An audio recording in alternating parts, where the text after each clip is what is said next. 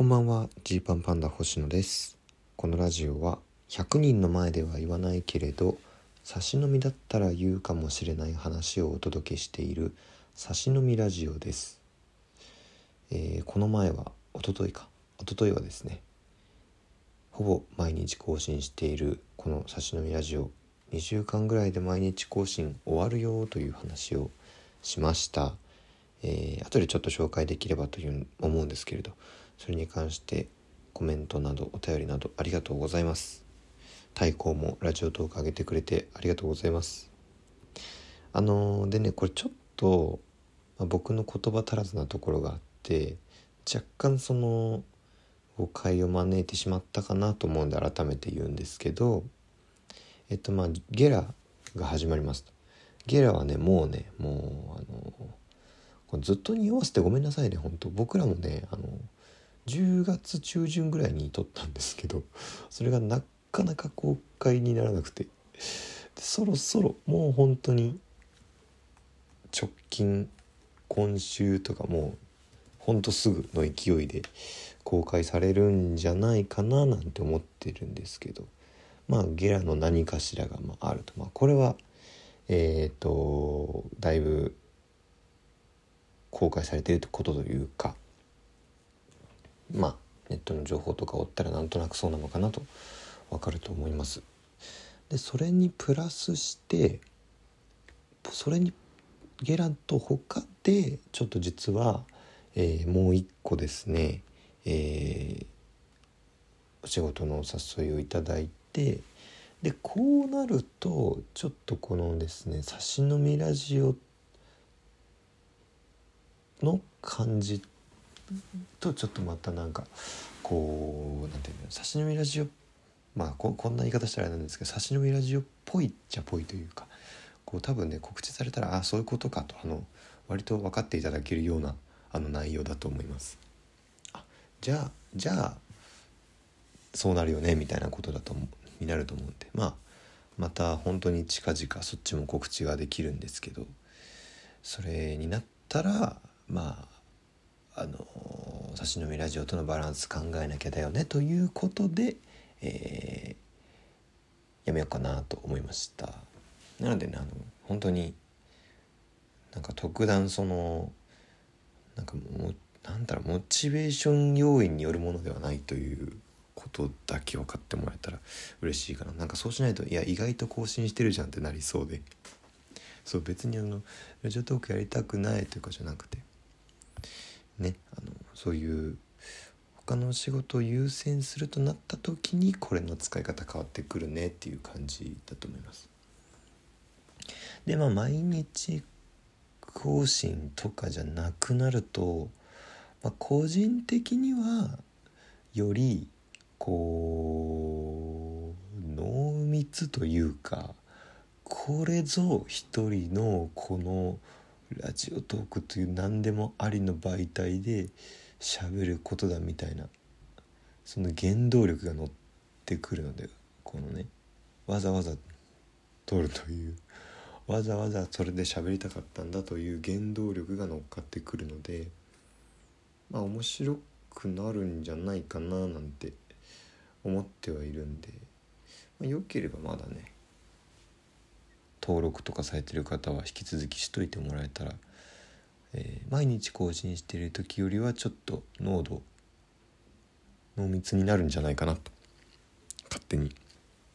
思ってます。まあ逆にあの毎日あげるのってちょっとその実験的な部分があるんでそうした時に自分がどれくらい続くのかとかこう聞いてる人がどうどういう反応になるとかそのねいうところをちょっと見たくてやってたところありますんでまあまあまあ、えー、一旦ちょっとやり方変えていこうっていうそういうことでございます。えー、いろいろねお便りいただきましたね、えー、ネムミーリさんから応援してます。いただきましてありがとうございます、えー、タイトルを見た瞬間星野さんのラジオ終わっちゃうのかと思ってショックを受けたのですがほぼ毎日更新が終わるだけで番組が終わるわけではないとのことを安心しました。星野さんが楽しくやれることが一番です。ジーパンパンダさんには売れまくってほしいのでゲラも楽しみにしていますしジーパンパンダさんとしての活動がどんどん忙しくなって撮ってる暇ないよ久しぶりの更新になっちゃうよみたいになるのが嬉しいです。ということでありがとうございます。あこれからもいろんなところで星野さんそしてジーパンパンダさんを応援していきます。ということです。ありがとうございます。たくさんね売れまくりますよ。えー、林さんからも拝聴をしました。いただきました。ありがとうございます。盛りだくさんの一日お疲れ様です。滑り込みでトークライブの配信買いました。またゆっくり拝見します。うわーそうなんですか。新しいお仕事私も見られたらいいな。うわえー、うわこれちょっと待ってどうなんだろう。海外でってことですよね。うわどうなんだろう。ちょちょっと分かったらまた告知します。正直少なくとも一時期一リスナーとして星野さんのモチベーションを上げるどころか辛労のもとになってしまっていたかもな自覚があり そんなことはないですよ。距離感を模索していましたが、えー、思い返せばもっとお友達に勧めるとか作業中に流すとか無理しない範囲でも星野さんのモチベーションになるようなことっていろいろ出てきたのかなって思います、えー、あこれはですねまあちょっとさっきも言ったところに付随するんですけどまああのモチベーション的にはそんなに落ちてないですね。まあ、例えば別に再生数が少なかったとかは別に、はあ、こんなに頑張って撮ったのにこれしか聞いてくれてないのかみたいなことは思わんのですよ。ただあるタイミングをきっかけにみたいなことがあるとこうそれに抗おうとするみたいなことですね。うん、そういう負けず嫌い要素がちょっと僕にはあるんでまあまあだからこそラジオトークをねこうフェードアウトでおしまいにしたくはないということです、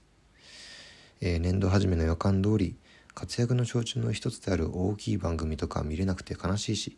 あまあ海外だとね、えー、9月に久々に劇場で見て以来どうも配信じゃ味気なくて自分の環境が悪いのですがもっと近くで応援したいです。更新頻度が落ちても必ず聞きに来ますのでどうか気が向いた時は更新お願いします。嬉しいです。ありがとうございます。まあまあ確かに音声系はうんどこでも万国共通で楽しみ同じように楽しめると思うんで、まあ、これからねお楽しみにという感じですかね。えー、ねむねむさんからいつもありがとう拝聴しました。いただきました。ありがとうございます、え、毎日更新いつもありがとうございます、え、ネガティブな理由ではないという言葉にほっとしています。イコールお仕事が増えて忙しくなるのかな。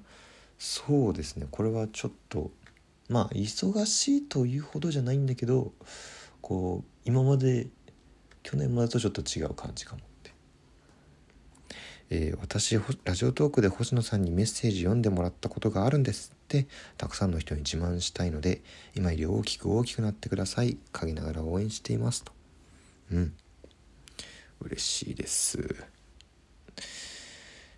そうですね。えー、まあラジオトークではなんだろうこう直で結構メッセージ読めますんで、まあ、それも楽しいですしね。ライブ配信とかしたらより楽しいのかななんて今は思ってます。たけさんから美味しい焼き鳥といつもありがとういただきました。ありがとうございます。ラジオトークいつも更新ありがとうございます。お仕事に合わせて星野さんの気が向いた時とかいい感じのペースでやってもらえたら全然いいと思います。変わらず更新楽しみにしてます。ゲラもすごく楽しみです。嬉しいです。本当ゲラお待たせしちゃってすいません。でゲラともう一個何かしらありますんで、えー、特にラジオトークを聞いてくれてる方には、えー、その辺をちょっとね楽しんでもらえたら嬉しいかな。って感じですね。でまあちょっと空いちゃったけど一昨日がね、えー、ラフターナイトとウェルティーとトークライブと、まあ、ちょっと残り3分でしゃ全部喋るの難しそうなんでトークライブのことだけ喋るとまずありがとうございました、えー、見ていただいた方本当にあのー、まあそのネタバレにならない範囲でっていうとこで、まあ、僕がとあるトークをしていてでそれとはあの関係ないっていうかねそのトークの本筋とは関係ないところで一平なんかあ一平がねあの星野なんかそのグレーのパーカーばっか持ってんじゃんみたいな話になって。まあ、僕は水色だと思って、えー、持っている、まあ、家で見ると今も見ても確実に水色なんですけれどもなぜかその照明を浴びるとグレーに見えるパーカーがありましてまあ、確かにとこれはちょっと痛いとこ使えた。あとそのズボンの材質何っていう星野が履いてるそのズボンの材質などうなってるの？っていうことをねあの本筋とは関係ないところで言われてあのめちゃくちゃ恥ずかしかったですね。しかもあのトークライブはすっごい距離が近いからこの1メートル2メートル先にお客さんがね会場のお客さんはいるからそのズボンの細かいその繊維レベルまでこう確認されることになり非常に恥ずかしかったですね。で「ハッシュタグ G パンパンダトーク」とかで検索したらあのあの買い替えた方がいいと思いますというコメントもありましたので、えー、早速昨日あのズボンを買いましたうん早速です、えー、まずはズボンだと。グレーのパーカー最悪最悪グレーのパーカーばっかりだとしてもまあなんとか、えー、見ていられますがただ、えー、ズボンこのズボンが気になるっていうのはこれはもう死活問題だということで、えー、新しいものをね買ってね、うん、ちょっと強めに選択し続けてしすぎていたのかなここまでね、ま、またすぐダメになっちゃうかもしれませんがこうズボンのねこう枚数が増えましたのでこれはローテーションできますよ。これはすごいですよ、はい、っていうのがねあの昨日でしたと。いう感じです。あとは今日はもう今日中締め切りの宿題が終われるかどうか頑張ってます。マジで。なんとかなれ。行くぞ。よし。今夕方なんですけれども頑張ります。というわけで、えー、あとまた2週間ぐらいは普通にラジオトーク更新してると思いますんで、えー、よろしくお願いします。ちなみに、えー、次回の、えージーパンバンダ一組でやってるミネルバでのライブは12月17日土曜日深夜です。